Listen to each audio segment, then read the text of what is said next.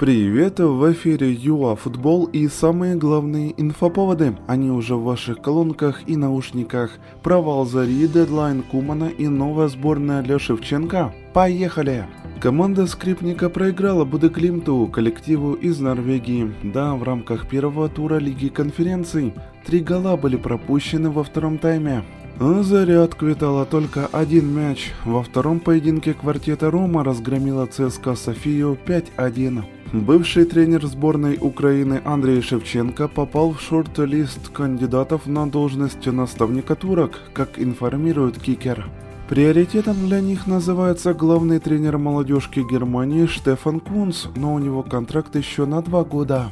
FIFA опубликовали очередной рейтинг главных команд мира. Сборная Украины опустилась с 25 на 27 позицию. В рейтинге УЕФА наша команда 15 -я. В лидерах по-прежнему сборная Бельгии, также в первой пятерке Бразилия, Англия, Франция и Италия. Внимание, рубрика «Новые контракты». Хавбек Леон Горецко продлил договор с Баварией аж на 5 лет. Его оклад возрос чуть ли не в два раза, с 10 миллионов евро. Также обновленное соглашение получил и главный тренер Бернли Шон Дайч на 4 года, вполне заслуженно. Также отметим, не уходя далеко, что Фати не хочет покидать Каталонию. И вот сообщим, что в клубе уже был разговор по поводу возможного увольнения Кумана.